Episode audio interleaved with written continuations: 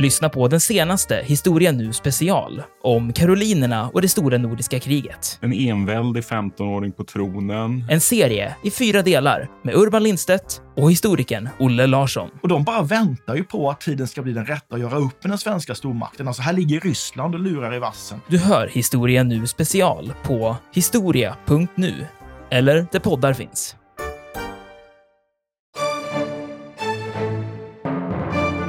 Nu är det här inte ett svenskt utan ett globalt fenomen. Hällmålningar har man alltså hittat bokstavligt talat över hela jordklotet. Du har amerikanska, sydafrikanska, spanska exempel. Så det här är någon sorts global stenålderserfarenhet. Att måla med rödockra, markera djuren, markera sig själv och sätta upp de här. Och I Sverige så är det från Bohuslän det här är dalen så har vi flera sådana här exempel.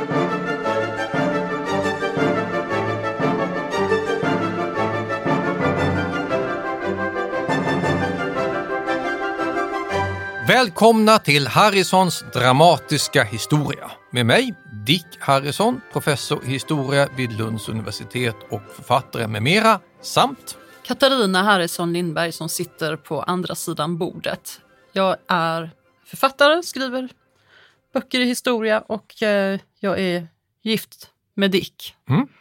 Och vi bor normalt i Åkarp där vi sitter i varsitt rum och skriver böcker och pratar vid lunch om allt möjligt med historia. Men nu är vi i en inspelningsstudio i Lund och har kommit fram till en podd om stenåldern i Sverige, The Highlights. Det här är ju perfekt att lyssna på om man ska göra en Sverigesemester Ja, till sommaren. Men stenåldern, alltså vi låg under isen bokstavligt talat under paleolitikum när man gör grottmålningar i Frankrike och Spanien. Alltså under glaciären, inte tusan kan det finnas mycket att se. Så du tänker att det blir en väldigt kort resa då? Ja, risken blir ju det. Jag har ju försökt det här. Jag var programledare i TV4 Sveriges historia för många år sedan och då skulle vi verkligen försöka hitta de äldsta boplatserna. Och det första avsnittet utspelade sig vid Ja, Finjasjön, va? kulturens vagga i stenålder-Sverige det är ju naturligtvis Hässleholm. Och ja, vad gör man av det? Boplatsen vid Finjasjön. Vi drog dit ett tv-team och det var inte mycket att se. Vill man ha ödsligt intryck över den skånska tundran med lite uppväxt växtlighet och absolut ingenting att titta på i form av monument och katedraler och borgar, ja, då kan man gott starta vid Finjasjön. Inget ont om utgrävningsplatsen, men det är inte turistmagnetvarning på det. Och det, vad är nästa plats? Ja, Det det är ju- skulle vara CGO då, utanför Malmö. Ja, alla som har vuxit upp, bott, kört bil i närheten av Malmö vet vad det här är för något.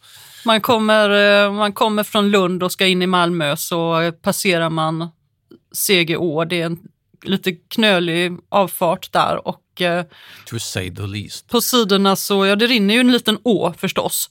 Och eh, Om man har ögonen med sig kan man till och med se den. ja, men det är slyigt och sankt och otillgängligt och det finns ju ingenting där som säger åh vad det har bott människor här på stenåldern. Det är inte Göbekli Tepe direkt.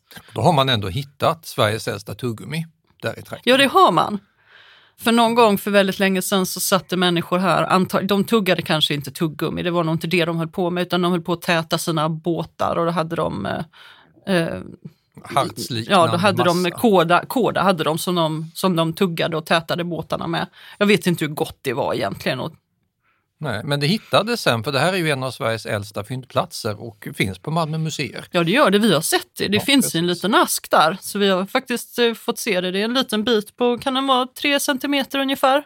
Och det är tydligt med tuggavtryck i.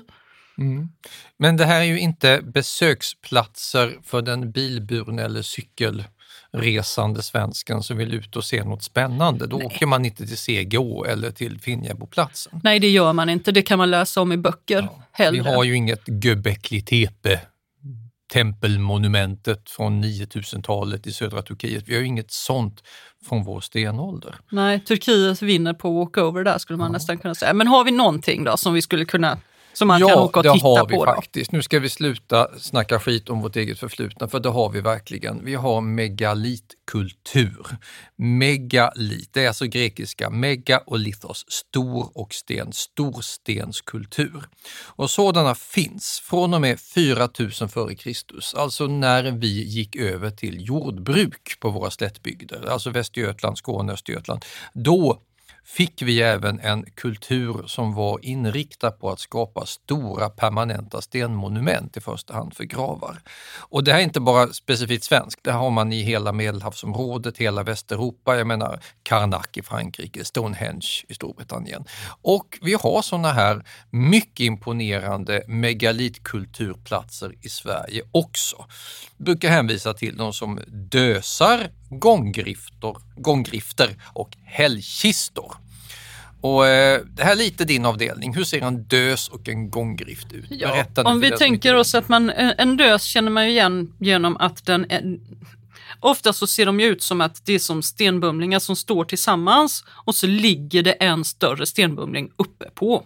Då är det stora, massiva stenbumlingar. Ja, alltså, ja, det är inga små saker utan om man tänker sig att det är ehm, Ja men det ska vara rejäla stenar, det är ju megalit, det är ju stora stenar. Så att, eh, Och de här dösarna de hittar man framförallt i Skåne. Det är Ja. Haväng och Ja, det finns, precis. Där finns det, det finns en jättefin i Haväng som, eh, som ligger väldigt anslående om man kommer dit, som, som är väl värd att titta på.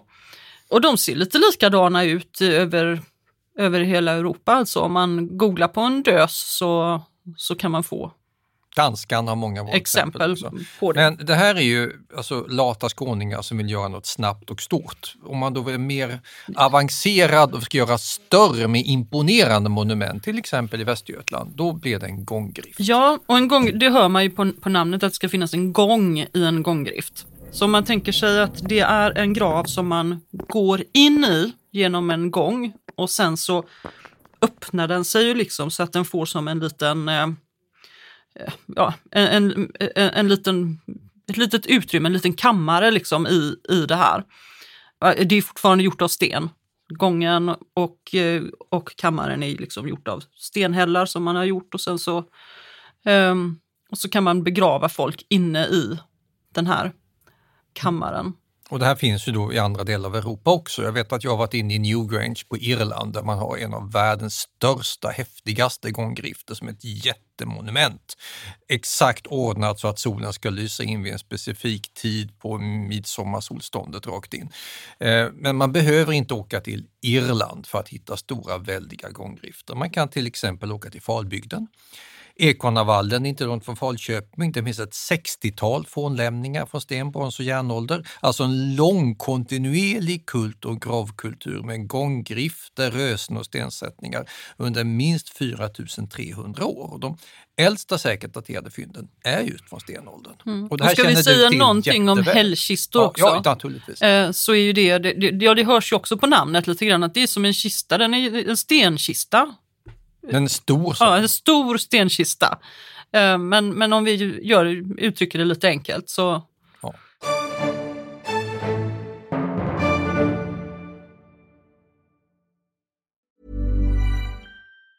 Ever catch yourself eating the same flavorless dinner three days in a row? Dreaming of something better? Well, HelloFresh is your guilt-free dream come true, baby. It's me, Kiki Palmer. Let's wake up those taste buds with hot, juicy pecan-crusted chicken or garlic butter shrimp scampi. Mm. Hello Fresh. Stop dreaming of all the delicious possibilities and dig in at HelloFresh.com. Let's get this dinner party started. Millions of people have lost weight with personalized plans from Noom, like Evan, who can't stand salads and still lost 50 pounds. Salads, generally, for most people, are the easy button, right? For me, that wasn't an option. I never really was a salad guy. That's just not who I am. But Noom worked for me. Get your personalized plan today at Noom.com. Real Noom user compensated to provide their story. In four weeks, the typical Noom user can expect to lose one to two pounds per week. Individual results may vary. Hiring for your small business? If you're not looking for professionals on LinkedIn, you're looking in the wrong place. That's like looking for your car keys in a fish tank. LinkedIn helps you hire professionals you can't find anywhere else, even those who aren't actively searching for a new job but might be open to the perfect role. In a given month, over 70% of LinkedIn users don't even visit other leading job sites. So start looking in the right place. With LinkedIn, you can hire professionals like a professional. Post your free job on linkedin.com slash achieve today.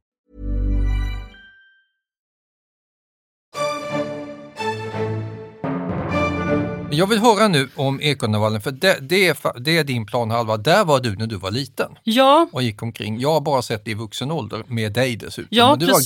Du och jag har varit där eh, när vi var ganska nyträffade så reste vi till Ekornavallen och jag, jag tror säkert att det var min idé faktiskt. För jag har, jag har ju barndomsminnen härifrån. Ehm, jag växte upp i en väldigt historieintresserad familj med en pappa som släpade runt oss på massor med utflykter och ehm, han, vi gjorde våra västgötska resor och vi gjorde våra östgötska resor och vi gjorde, våra, vi, vi, gjorde, vi gjorde verkligen Sverige. Och när vi kom till Falbygden så eh, besökte vi naturligtvis Ekornavallen som är ett stort gravområde, det är som ett stort eh, fält kan vi säga Kan då. man säga att det ligger vid Hornborgasjön? Ja, Med Trandansen det gör det. Mm. får man det kraftigt, eller söder om Skara. Vet man ungefär var det ligger. Ehm, och eh, det mest anslående här, det är en stor eh, gånggrift som kallas för girommen. Som är, som är den mest rejäla grejen. Men alltså på det här området så finns det massor med stenformationer av alla möjliga sorter. Och man har inte bott på platsen utan man har bara begravt människor här. Så det finns väldigt mycket att titta på. Det finns som jag minns det också ganska bra information liksom uppsatt så man, kan, så man får, veta vad det är man tittar på. Ja, man tänker att de här gravarna, det är alltså inte, inte gravar alltså för individer som vi tänker oss, utan det är då storgravar.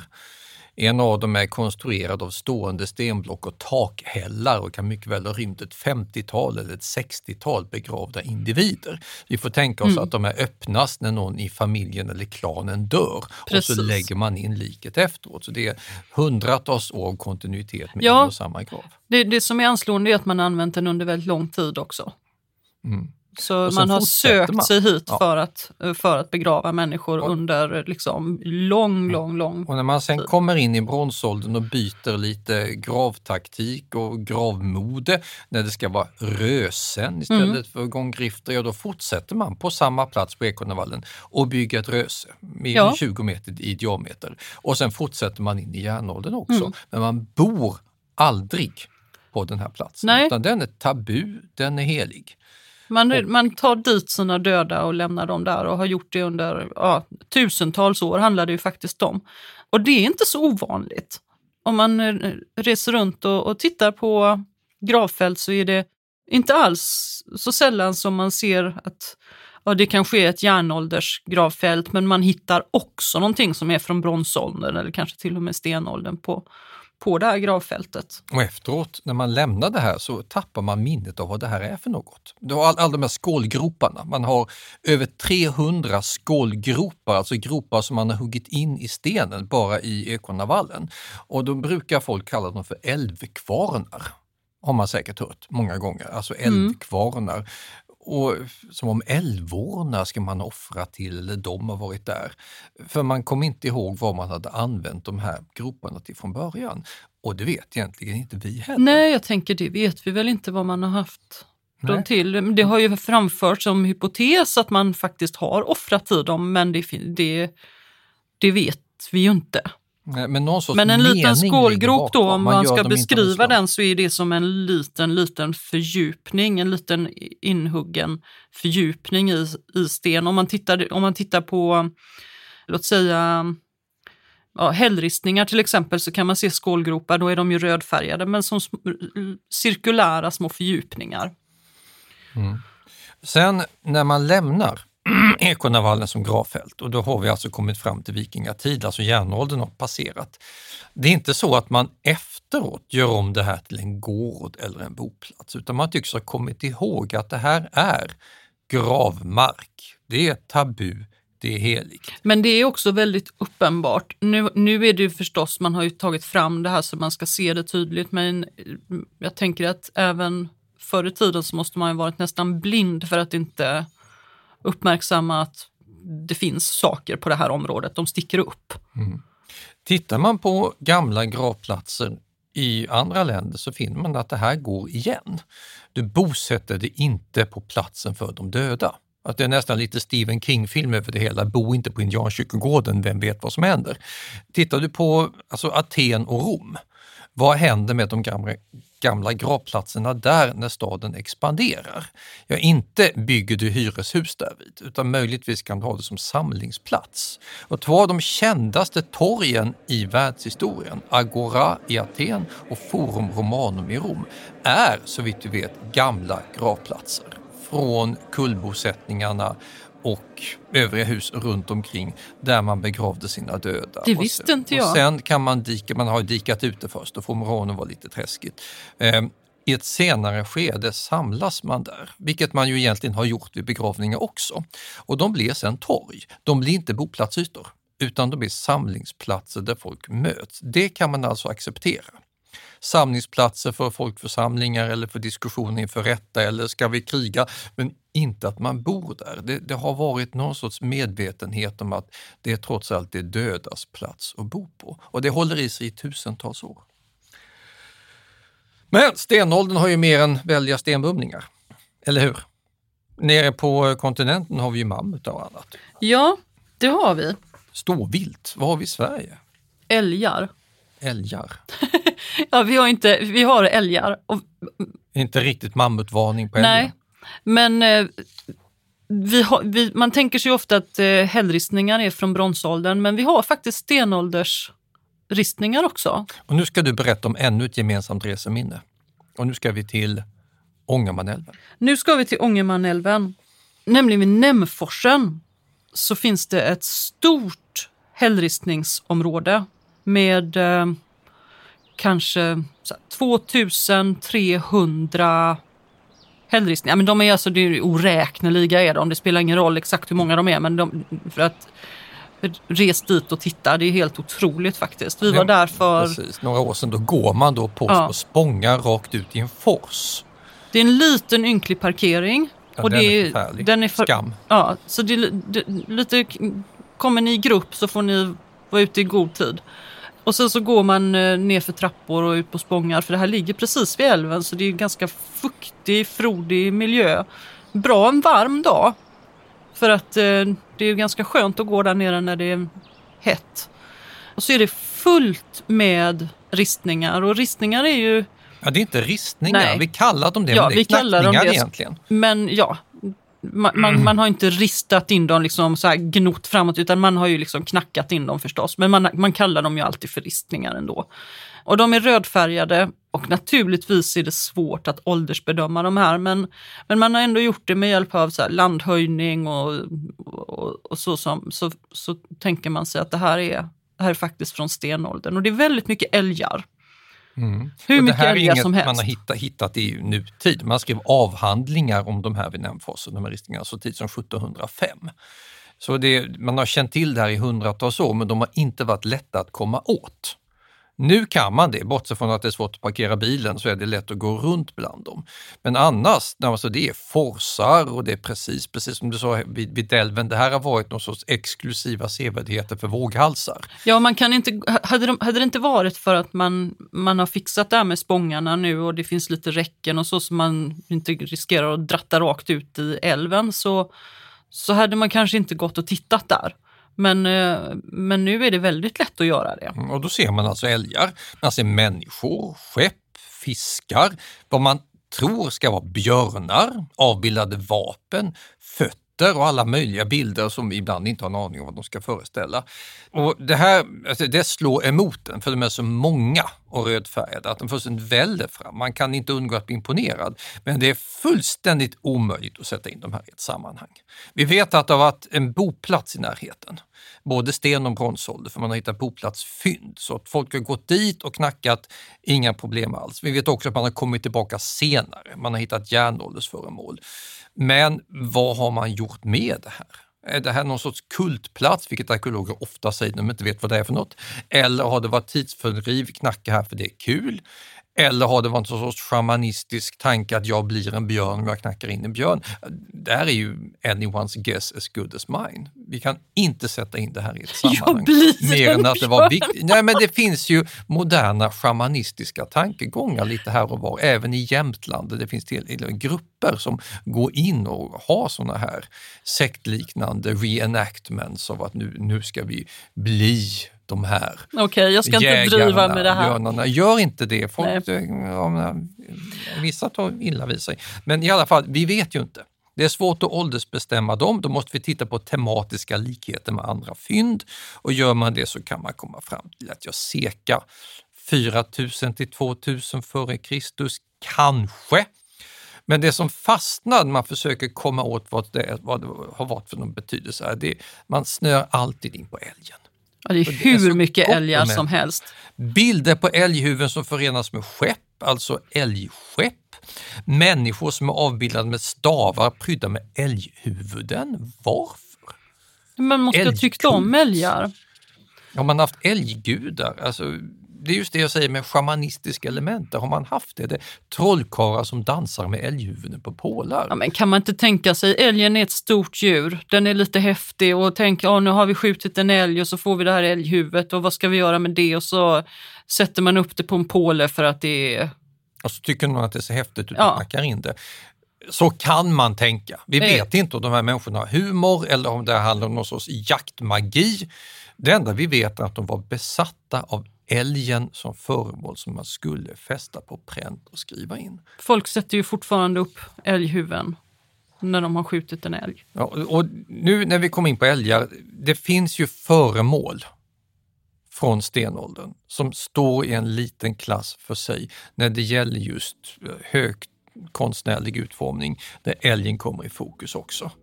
Och då är det ju alltså, förbjudet i en sån här podd att inte nämna Alunda-älgen. Och den är så Den är fin. fin. Den finns på Historiska museet i Stockholm, eller hur? Ja, och den är lika svår att tidsbestämma. Det är sådär 4000 till 1800 f.Kr. Men ingen vet. Sånt här kan man ju inte sätta in i någon sorts kronologi om man inte har andra fynd bredvid. För det går inte att tid- tidsbestämma det man tittar på föremålet. Men den är inte från Ångermanland. Det här är från Uppland. Hittades vid en dikesgrävning i Gammelmyren i Alunda socken och det är Östhammars kommun i Uppland. Och det är ett avlångt föremål, ungefär två decimeter långt. Ena änden är utformad som ett älghuvud. Googlar ni på det här hittar ni det på en gång. Ja, den är fantastiskt fin, otroligt välgjord. Ja, det ser ut som en yxa, men det är inte alls säkert att det är en yxa. Tillverkat av grönsten. På undersidan har den ett koniskt hål och det gör att ägaren har kunnat placera föremålet på en stång eller ett skaft. Men man har inte kunnat använda den i strid. Det är alltså inget vapen, det hade trillat bort direkt. Men du har kunnat lyfta upp den och visa den. Om du ska välsigna folk eller hota folk eller bara gå omkring och stila med den. Det har du kunnat göra, men du har inte kunnat använda den till något praktiskt med att visa upp den.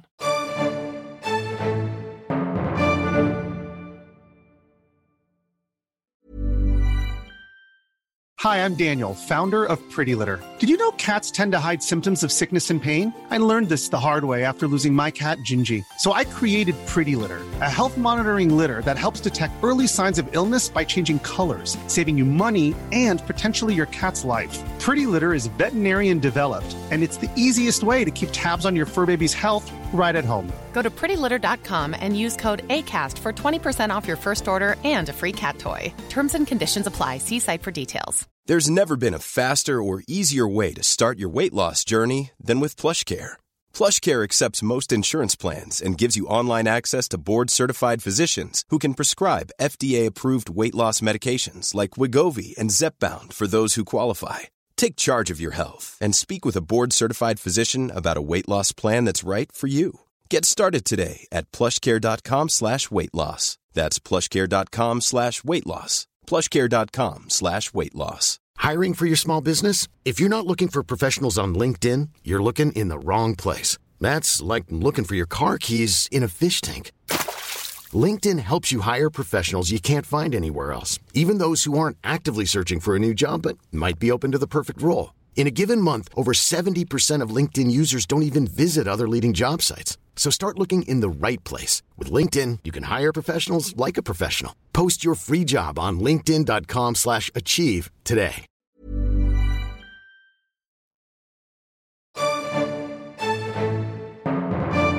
Liknande djurhuvudföremål, eh, både med älgar och björnar, känner man till från Karelen, nordvästra Ryssland, alltså ett stort område i skogsbältet öster om Sverige.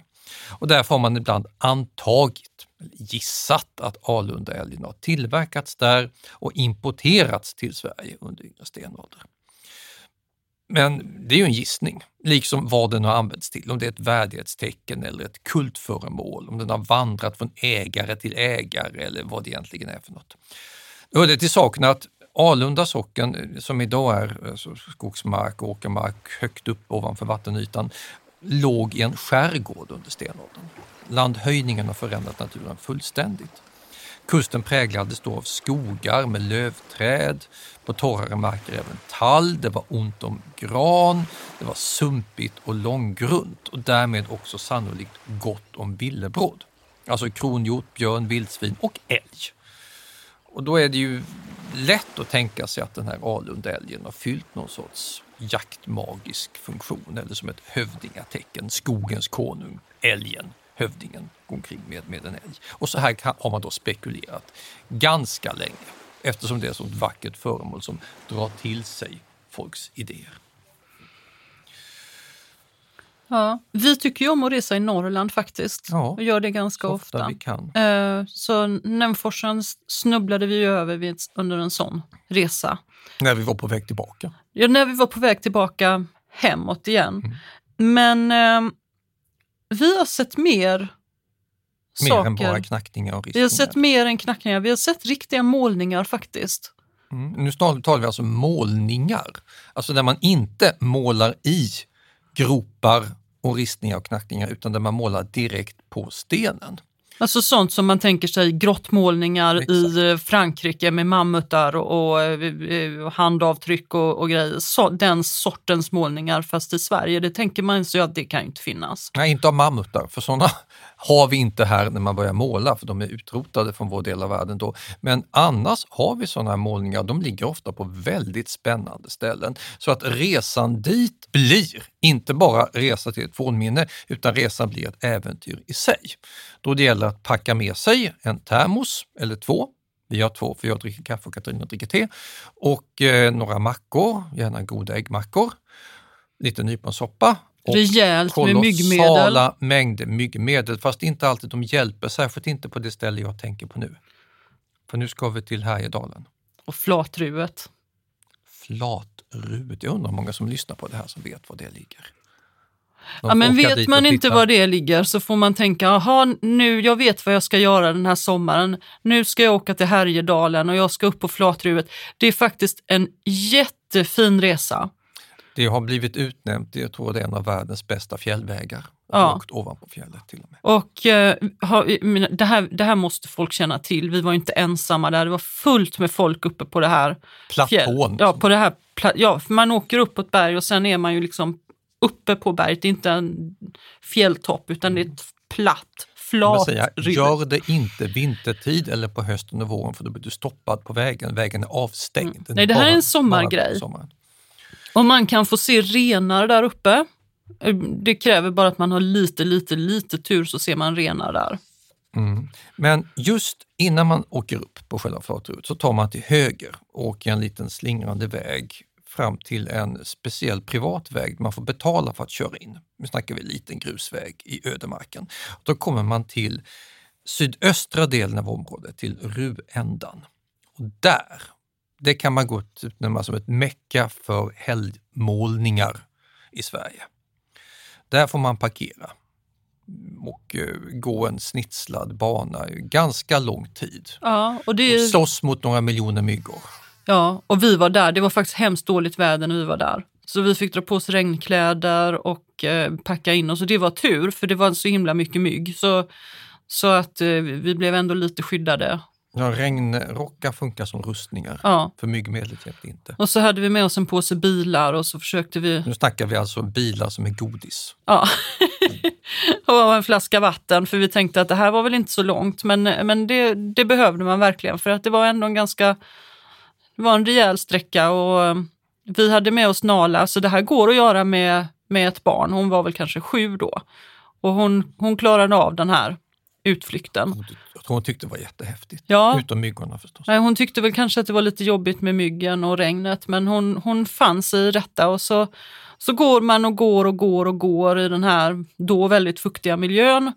Och, ehm, Det är lite sumpigt. Det är och lite sumpigt Och faktiskt. brädor. och ehm, har, man, har man lite tur så är man ju ganska ensam där och så tänker man hoppas att det inte kommer några björnar nu. Finns det björn i det här området? Jajamän, säger jag. Eh, ja, men, men det gjorde det inte utan vi, vi klarade oss och sen så kommer man då till slut fram till målet och då målet är i det här fallet då den här Hällen. hällen eller klippväggen är det ju snarast. Klippa, nästan Ja, helt lodrät Ja. klippa som står där mitt i ödemarken. precis. Och där har man då de här stenåldersmålningarna. Mm. Det är alltså då tekniskt förfarande. Man rör ut rödockra i djurfett. Då blir det väldigt hållbara bilder, hållbara avbildningar som håller alltså i 6-7 tusen år minst. Rödockra, det var väl samma, samma som man målade Venus från Willendorf Ja, det är alltså ett gammalt välkänt, mycket hållbart färgmaterial som går långt, långt tillbaka, tiotusentals år innan man gör det här i Härjedalen har man gjort allt det här. Så det är, en, det är en jordfärg som man har känt till. Och så målar man upp det här och just i ruändan vid förtruet är det älgar förstås. Det är klart att det är samt älgar. renar, björn och människa. Ett tjugotal figurer sammanlagt.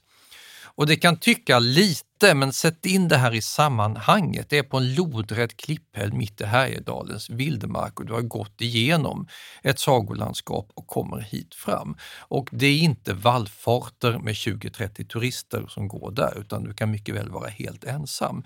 Då blir hela jakten på stenåldern någon sorts minivariant av Indiana Jones svenska äventyr.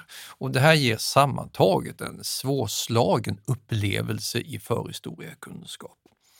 Ursprungligen så tycks de här eh, målningarna på den här lodräta klippan ha legat vid en issjö som idag är försvunnen. Så vi kan inte se originalmiljön framför oss. Men man får ändå en uppfattning av hur väldigt viktig den här platsen måste ha varit i ett landskap som knappast har varit bebott. Det här får vi föreställa oss är folk som är nomader eller seminomader som har haft den här klippan som en central samlingsplats i tusentals år. Det är ju faktiskt väldigt häftigt. Och att de finns kvar. Nu är det här inte ett svenskt utan det är ett globalt fenomen. Hällmålningar har man alltså hittat bokstavligt talat över hela jordklotet. Du har australiensiska exempel. Du har exempel från Saharas bergstrakter. Du har amerikanska, sydafrikanska, spanska exempel. Så det här är någon sorts global stenålderserfarenhet. Att måla med rödockra, markera djuren, markera sig själv och sätta upp de här. Och I Sverige så är det från Bohuslän upp till Härjedalen så har vi flera sådana här exempel.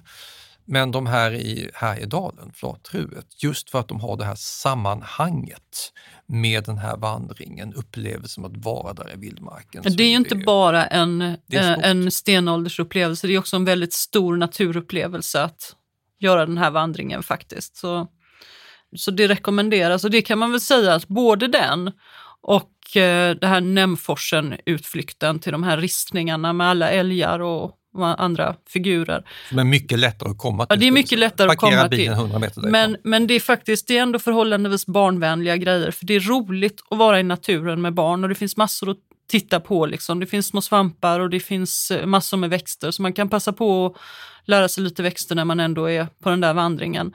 Och eh, Nämforsen med sina spångar och hur man, för där, som jag minns det så var det ändå väldigt säkert. Det är ingen risk att man liksom ramlar rätt ut i älven Nej, eller så utan, alls. utan eh, det är sånt som barn gillar faktiskt.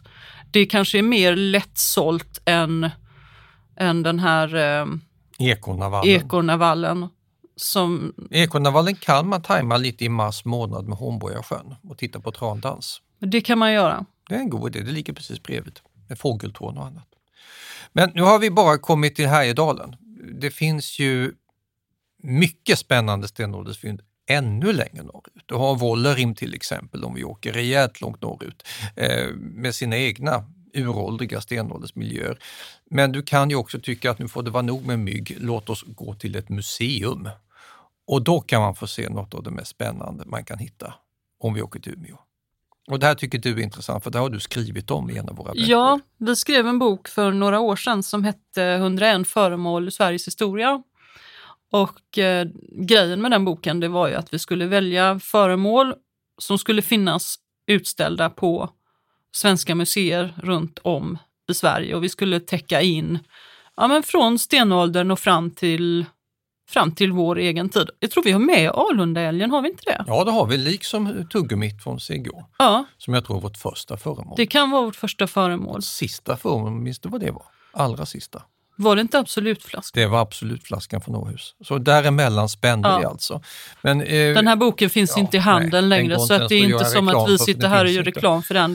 Ni kan hitta den på antikvariat kanske. Mm. Men jag Eh, vet att i Umeå så var det några föremål som vi, eller du blev helt betagen av. Det var Sveriges äldsta bil bland annat Ja, som finns där och den eh, är inte från stenåldern. nej, men Kalvträskskidorna är från stenåldern. Det är alltså skidor från stenåldern. 3200 före Det är väl ungefär. häftigt ändå att det kan finnas kvar.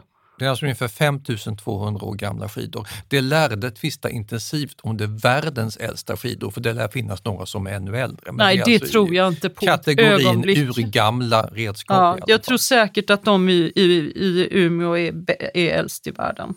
Ja, 1924 hittade man dem i alla fall i Kalvträsk. Och naturligtvis så är det här en speciell miljö där man hittar dem. Myrar och Ja. mossar bevarar ju föremål, inte bara mosslik utan även skidor. Ja, för de är naturligtvis gjorda av trä. De är ungefär två meter långa, lite drygt. Och sen är de ganska breda, en och en halv decimeter breda. Så att det är inga sådana här smala skidor man tänker sig, utan rejäla doningar att ta med sig. Det var inte som att man kan inte ha sjunkit ner i sjön eller i snön med, med de här, utan Kul att det ligger en stav bredvid. ja, det måste ha varit lite tungt att skida med dem Ja, föreställer man har haft mig. en stav som man har tagit sig Mm. fram och eh, tagit spjärn mot i snön för att komma framåt. De är gjorda av tjurved från tall, hårt och tungt men anses ge bra glid. Undersidan är flat med det är en liten långsmal åsliknande upphöjning på ovansidan och så har man de haft hål som man kan använda till bindningen. Så det är ändå ganska mycket information Ja. man får när man tittar på Det är, det är liksom rejäla doningar. Och det häftiga med de här skidorna, precis som med väldigt många andra fynd som har gjorts, det är att de har hittats av en ren slump. Det var tre killar, Josef Berlin och Hugo Cederlund och Tycho Lundmark som höll på med grävarbete ute på myren. Och då så eh, helt plötsligt när de håller på där så träffar de på de här skidorna och de låg väl ungefär en och en halv meter under markytan. Och eh, De fattade att det var Ja, skidor. de fattade. Jag menar, de här de, de kunde väl åka skidor så de fattade väl att det var skidor och de förstod väl att det här var inga nya grejer som låg, låg där så att de insåg att de, de ändå skulle ta hand om dem. Det där Eh, är farligt. Ja, precis. Kalla på en arkeolog. Ja. Låt dem ligga kvar. Ha- Hade de varit, ja, hade de varit lite mer så hade de kanske låtit dem ligga kvar. Men de, lyft, de ville väl kanske fortsätta med arbetet så de lyfte upp dem. Men när de hittade skidorna så var de hela, men en av dem gick faktiskt sönder då när, när den flyttades från, från den här fyndplatsen. Och sen så förvarades de i en bod under, under vintern. Men eh, de kom till, eh, till museet redan 1925. Så, så Och att därmed de har, vet vi att man åkte skidor under stenåldern. Ja, då vet, Bevisligen. det är ju rätt häftigt. Men det är klart, hur skulle man annars ta sig fram när det var en väldig massa snö då? Snöskor, Ja. säger vän av ordning. Det här är faktiskt ett jätteproblem i vissa sammanhang när skidor används historiskt. Jag har ofta Tänker hamnat du i dra på folk. Som, Gustav eh, Vasa Ja, nu? alltså det är ju ofrånkomligt att vi kommer in på Vasaloppet. Världens längsta, viktigaste, kändaste skidlopp är ju svenskt. Det här är en av dina käpphästar. Du Ja, du får det- dra den. Och det Gustav Vasa skidor kunde han göra det. Nu är det alltså ganska lätt att åka skidor, det krävs ingen större utbildning för att göra det, men frågan är ju ändå, var det just det han gjorde? Med tanke på att det står nämnt i skrifter, våra äldsta skrifter om hur Gustav Vasa tog sig fram, att han faktiskt använde snöskor. Så är Vasaloppet helt fel? Ska man traska omkring med snöskor istället? Det här kan tyckas vara en petitessfråga. Den är stor i vissa sammanhang och folk älskar att påpeka vad som är rätt och leka besserwissrar åt båda hållen. Och då får jag förr eller senare frågan, vad vet vi egentligen? Hur tyckte Gustav Vasa om att förflytta sig? Särskilt när han har bråttom 1520-21 när kungatrogna dalkarlar är ute efter honom och han tänker att det är bäst att sticka till Norge och ta båten till Lübeck. Hur gör han då? Ja, svaret är att om man bara kan så rider han. Klart han gör. Han är en aristokratisk frälseman från Uppland. Det är klart han tar hästen. Han kan rida, han har häst och det går mycket, mycket snabbare. Såvida det inte ligger drivor med snö framför honom, för då funkar inte hästen. Pulsar han fram i snön utan vidare i sina pjäxor? Nix. Enligt vad man skriver på 1500-talet går han i snöskor. Att sådana var vanligt förekommande vet vi dessutom eftersom det avbildas på bild. Nu snackar vi Olaus Magnus, Carta Marina, mitten av 1500-talet, innan vi har de uppgifterna om Gustav Vasa. Så snöskor vet vi fanns, Gustav är nämnt såsom användande sådana. Varför nämner man det om han istället tog skidorna? Sen har vi ett annat indicium på att han inte åkte skidor och det är att han är väldigt långsam. Han ska alltså från Mora och vidare upp till Norge för att försöka ta sig ner till Lübeck där han har gott om kompisar som kan hjälpa honom. Och han hinner inte fram för dalkarlarna ändrar sig och bestämmer att Gustav, det är honom vi vill ha och skickar iväg folk som är mycket, mycket, mycket snabbare och hinner ikapp honom. Kan de åka skidor Med då tanke kanske? på att Gustav hade bråttom så kan vi utgå från att han rör sig väldigt långsamt, sannolikt av ja, tekniska skäl medan skidåkare är mycket snabbare. Så föreställer sig att folk från Mora åker skidor, hinner ikapp Gustav, i Sälen kanske. Alltså man gör till och med Vasaloppet åt fel håll. Man skulle ju starta i Mora och åka till Sälen. Och Gustav Vasa hade antagligen kommit sist på grund av att han inte ens hade skidor på sig. Annars hade de inte hunnit ikapp honom. Hade han haft skidor så hade de inte hunnit ikapp honom. Han hade hunnit in i Norge, försvunnit i Tyskland och aldrig blivit kung av Sverige. Och då hade det funnits ännu mindre skäl att ordna ett Vasalopp. Det här har jag alltså dragit tusen gånger, men det finns fortfarande folk som är helt övertygade om att jo då, det är klart han åkte skidor, men det gjorde han alltså med stor sannolikhet inte. Punkt slut. Men då, då, är ju skid, då har vi kommit in på ett annat spår här. Skidåkning under kalvträsk, skidornas tid. Det är ju eh, jakt och livsmedelsförsörjning och fortskaffningsmedel. Det är ju väldigt mycket praktiska bruksföremål. Vasaloppet det är ju frisksport och entertainment. Det ju, spelar ju en annan kategori. Ja. När blev det så? Jag vet du har varit inne på det här. När började man använda skidorna för att idrotta? Ja, men det är ju ändå en ganska sen grej. De här kalvträskskidorna de väckte ju sån uppmärksamhet så under en lång period så hade man faktiskt eh, skidlopp i, ja, i deras ära då, eller vad man ska säga, kalvträskloppet. Det har man slutat med nu för det, det, ja, det, det drog väl inte tillräckligt mycket folk. Men, eh, men fram till 2004 så, så körde man kalvträskloppet. Men, eh, men sån här att man sportar det, med, med skidåkning, det, det, är ingen, det är ingen 1500-talsgrej, det är en 1900-tals fenomen framför allt.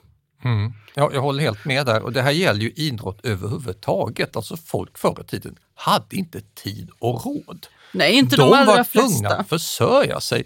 De sporter vi känner till det är såna här kungliga eh, snobbsporter som tennis, de paume och annat. Men när, när, när det gäller idrott överhuvudtaget, du kan ha det som barnlekar och tidsfördriv med egen påhittade regler. Jag menar man spelade hockey och curling i Nederländerna på Brögels talor på 1500-talet. Men eh, regler, ordentlig folklig uppslutning och klubbar, det är de senaste 100-150 åren. Och det, det fina med kalvträskskidorna är att de hittas ju exakt rätt tillfälle för att rida på den moderna skidsportens popularitet. Det är Ja, precis. 20-talet. Ja. Ska man tajma upptäckten av skidor bra för att få dem populära och berömda så ska man hitta dem just då. Ni har lyssnat på vår lilla utflykt till stenålderns highlights i Sverige och vi har nämnt några av de platser som man då kan åka och besöka. Alltså Havängsdösen i Skåne, Nämfossens inknackade hällristningar i Ångermanland, eh, Ruändans och Flatruets hällmålningar och alla de här föremålen i museerna. Alundaälgen i Stockholm, Kalvträskskidorna i Umeå. Så det finns en hel del att ta på om man nu är intresserad, trots att vi har vår fyndfattiga glaciärepok under äldre stenålder. Och jag som har pratat om det här heter Dick Harrison och bredvid mig sitter min fru Katarina. Men vi har ju bara gått igenom stenåldern. Nästa gång blir det bronsåldern. Vi väl mött och väl hörs då. Tack för idag!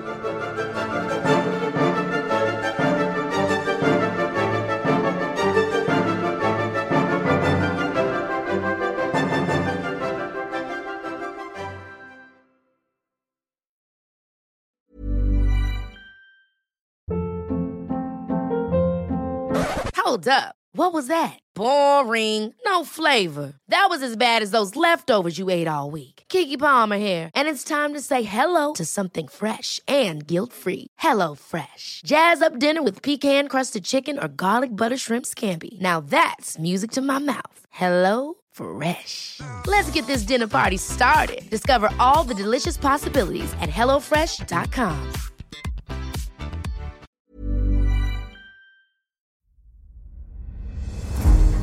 Jakob de la Gardie är den enda svenska fältherre som lett en armé till Moskva och trätt fram inför tsaren.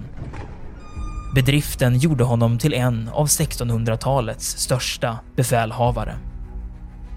Moskvas erövrare är den första biografin över Jakob de la Gardie, en av stormaktstidens portalfigurer. Historikern Peter Ullgren följer hans stormiga bana från den föräldralösa barndomen vid 1500-talets slut till maktens topp och den mullrande statsbegravningen i Stockholm 1652. Moskvas erövrare är utgiven av förlaget Historiska Media. Ljudboken finns tillgänglig hos streamingtjänster som Bookbeat, Storytel och Nextory. Beställ den fysiska boken på förlagets hemsida historiskamedia.se eller köp den i en bokhandel nära dig.